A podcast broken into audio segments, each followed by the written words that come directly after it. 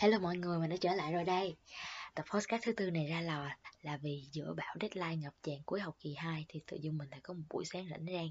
Nhà mình thì không có wifi, điện thoại thì không có 4G vì tối hôm qua quên top up. Trời âm u, vừa mưa vừa lạnh nên là không có muốn ra ngoài. Cái lúc đó mình tự hỏi là nếu đùng một cái mà bạn cũng có một ngày làm việc thường nhật giống như mình nhưng mà không có internet, không có điện thoại thì bạn sẽ làm gì? Chắc chắn là sẽ có rất là nhiều câu trả lời khác nhau, nhưng mà mình nghĩ sẽ có hai chiều hướng giải quyết chính. Một là tìm cách xử lý vấn đề internet để tiếp tục làm việc, học tập. Đơn giản như là bạn nhờ người thân top up điện thoại để gia hạn 4G nè, hoặc là phóng xe máy ra ngoài cái quán cà phê gần nhà. Vô công ty, thư viện để dùng wifi à, gọi thợ sửa wifi lại nhà để sửa. 7749 cách thì kiểu nào cũng xong, tại vì muốn thì tìm cách mà, đúng không? Cái thứ hai à, tự thưởng cho mình một chút me time. Ở đây có nghĩa là thời gian dành cho bản thân dành cho cá nhân mình. Nó có thể là một buổi một ngày hay là vài ngày. Mặc dù biết là xong rồi. Bạn vẫn sẽ phải chạy deadline bù sắp mặt đó giống như mình nè. Bây giờ đang ngồi viết script cho cái podcast này nhưng mà mình tin là nếu ai chọn cách này thì cũng sẽ có vô vàng hình thức để chiêu ví dụ như là dọn dẹp nhà cửa, nấu ăn, tập thể dục, đọc sách, viết nhật ký, làm đẹp, xem tivi dẫn cuốn đi dạo, vân vân và may may. Xong xuôi thoải mái rồi, thì mình lại tìm cách kết nối lại với internet, quay lại với cái guồng học tập và làm việc ngoài kia, đúng không nào? Nếu mà có cách nào xử lý hay hơn nữa thì bạn hãy chia sẻ với mình và mọi người nha cái chuyện mà không có internet thì là mình nhớ tới hồi nhỏ, nó cũng giống như là mỗi lần nhà mình cúp điện vậy đó, cúp một buổi, hai buổi thì nó vui vui, nó lạ lạ. Nhưng mà cúp lâu hơn mà không biết khi nào có điện lại thì nó kinh khủng khiếp và nó bực bội một cách kinh hồn mấy bạn ơi. Mình nhớ hoài cái cảm giác mà nhà mình đang ăn cơm tối, cái đùng một cái tối om, rồi ba mẹ kêu là, thanh đi kiếm đèn cày đốt đi con. Ừ. hồi đó hên là chưa cận nên là mò mò thì cũng kiếm được xong rồi cả nhà mình cũng ăn cơm riết riết cho xong. Mà lúc đó mình vui lắm. Tại vì sao? Tại vì ăn xong mình không phải rửa chén, không phải học bài. Mà mình cũng không hiểu nha. Tại vì trước sau gì mình cũng là người rửa chén mà. Nhưng mà lúc đó vẫn vui mọi người ạ. Vui cho hiện tại, vui theo kiểu của con nít. Vui không cần lo nghĩ ngày mai. Cứ được đi chơi là vui. Kệ. Ăn xong một cái là chạy à qua rủ mấy đứa hàng xóm đi chơi liền người lớn á, thì ngồi ghế đá uống trà nói chuyện nói gì không biết nữa mà nói say xưa hăng say dữ lắm. Còn con nít tụi mình á, thì chơi trong sân. Nhà đứa nào có sân rộng thì qua nhà đứa đó. Tụi mình chơi đủ thứ trò trên đời từ bòn bon cá sấu lên bờ tạt lon thả chó. Và mọi người cũng biết đó khi mà đã không có điện rồi thì mấy cái trò này nó sẽ được update lên một cái level mới và nó vui hết sảy và bậy mà thông thường thì lúc mà đang chơi vui nhất, cái là lúc mẹ kêu, thanh, về đi ngủ. Tức tức dữ lắm. Nếu như mà ở phiên bản người lớn, không ở cùng với gia đình và đùng một cái cụm cúp điện, thì mình cũng sẽ rủ rê bạn bè qua nhà chơi ma sói nè, mèo nổ nè, uno nè. Chơi xong rồi thì mình ngồi nhâm nhi vài chai, mình ôm lại kỷ niệm hồi xưa đi học mình có thể ngồi làm confession giống như hồi xưa nhóm mình ở resort Hòa An năm nhất hay làm, hoặc là những cái đợt sinh nhật năm hai cũng vậy. Và mình nghĩ là nếu có lúc đó thì mình cũng sẽ là đứa xúc động và khóc như mọi khi.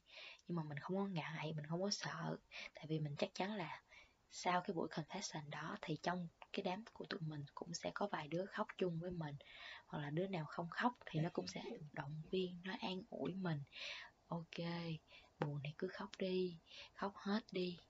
Ngày mai sẽ có điện, đại loại vậy. Đáng lẽ là sau câu chuyện này là mình đã dừng postcard rồi. Nhưng mà lúc mình cho bé tích nhà mình nghe thử demo thì nó kêu là đang hay mà tự nhiên đứt dây đàn. Nó đang hóng cái chuyện tiếp theo. Nên mình nghĩ là chắc vài bạn cũng có một cái tâm trạng tương tự. Nên mình xin phép kể tiếp nha.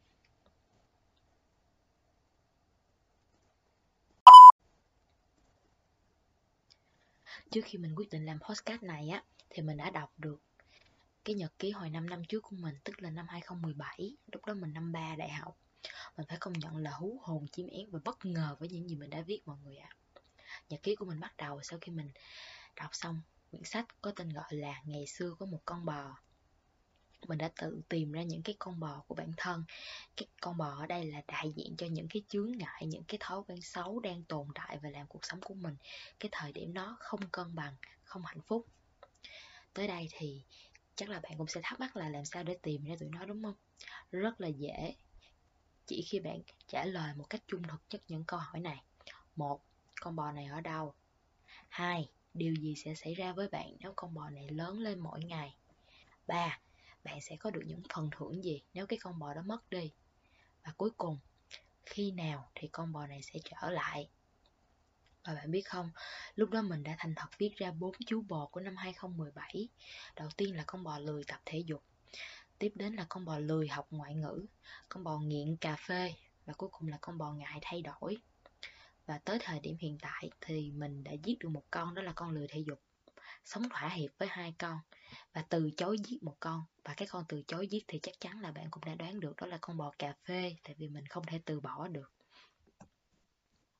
Mình lọt tới cuối quyển nhật ký, mình còn hú hồn hơn nữa tại vì mình thấy có hai bức vẽ ngoạch ngoạc, thấy gớm. Mình năm 2017 bạn có thể tưởng tượng được không? Đã vẽ ước mơ của mình muốn đạt được 5 năm sau tức là hiện tại năm 2022 mọi người ạ à.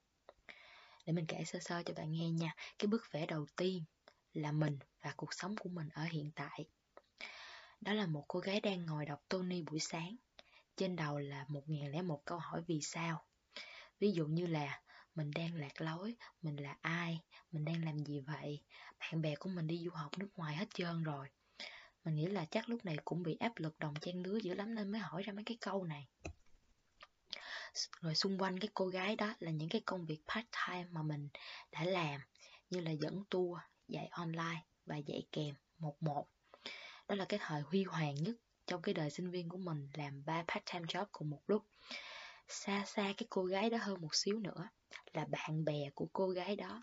Đứa thì ở Úc, đứa thì ở Mỹ, đứa thì ở châu Âu. Tới đây thôi là bạn cũng đã hình dung được phần nào cái tình cảnh của mình 5 năm trước rồi đúng không? Cái bức vẽ thứ hai là mình của tương lai.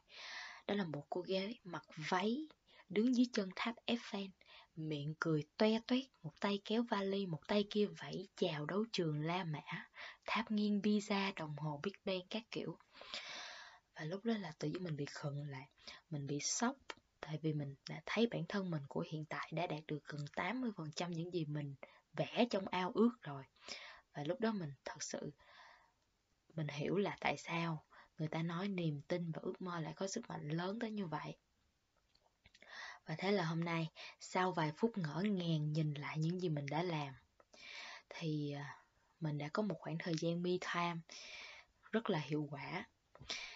Mình ngồi nhâm nhi cà phê sáng, mình tự phản chiếu lại bản thân mình, so sánh phiên bản 2022 hiện tại của mình với 5 năm trước để xem coi là mình đã thay đổi như thế nào.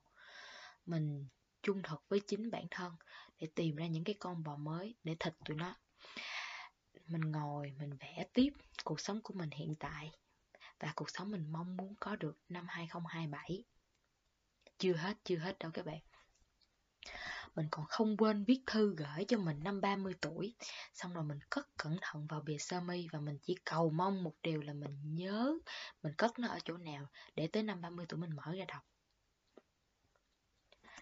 à, Mình xin khép lại tập 4 ở đây. Và mong là bạn có vài phút thư giãn vài phút hoài niệm. À, khi nghe câu chuyện của mình à, còn câu chuyện của bạn thì sao? Mình cũng rất là hóng để được nghe nha. Nếu mà có một buổi một ngày không có internet không có điện thoại không bị quấy rầy bởi mạng xã hội không áp lực gia đình không áp lực công việc học hành thì bạn sẽ làm gì? Hẹn gặp lại bạn ở podcast lần sau à, chúc bạn một tuần làm việc mới thật là vui và tràn đầy năng lượng nha. See ya.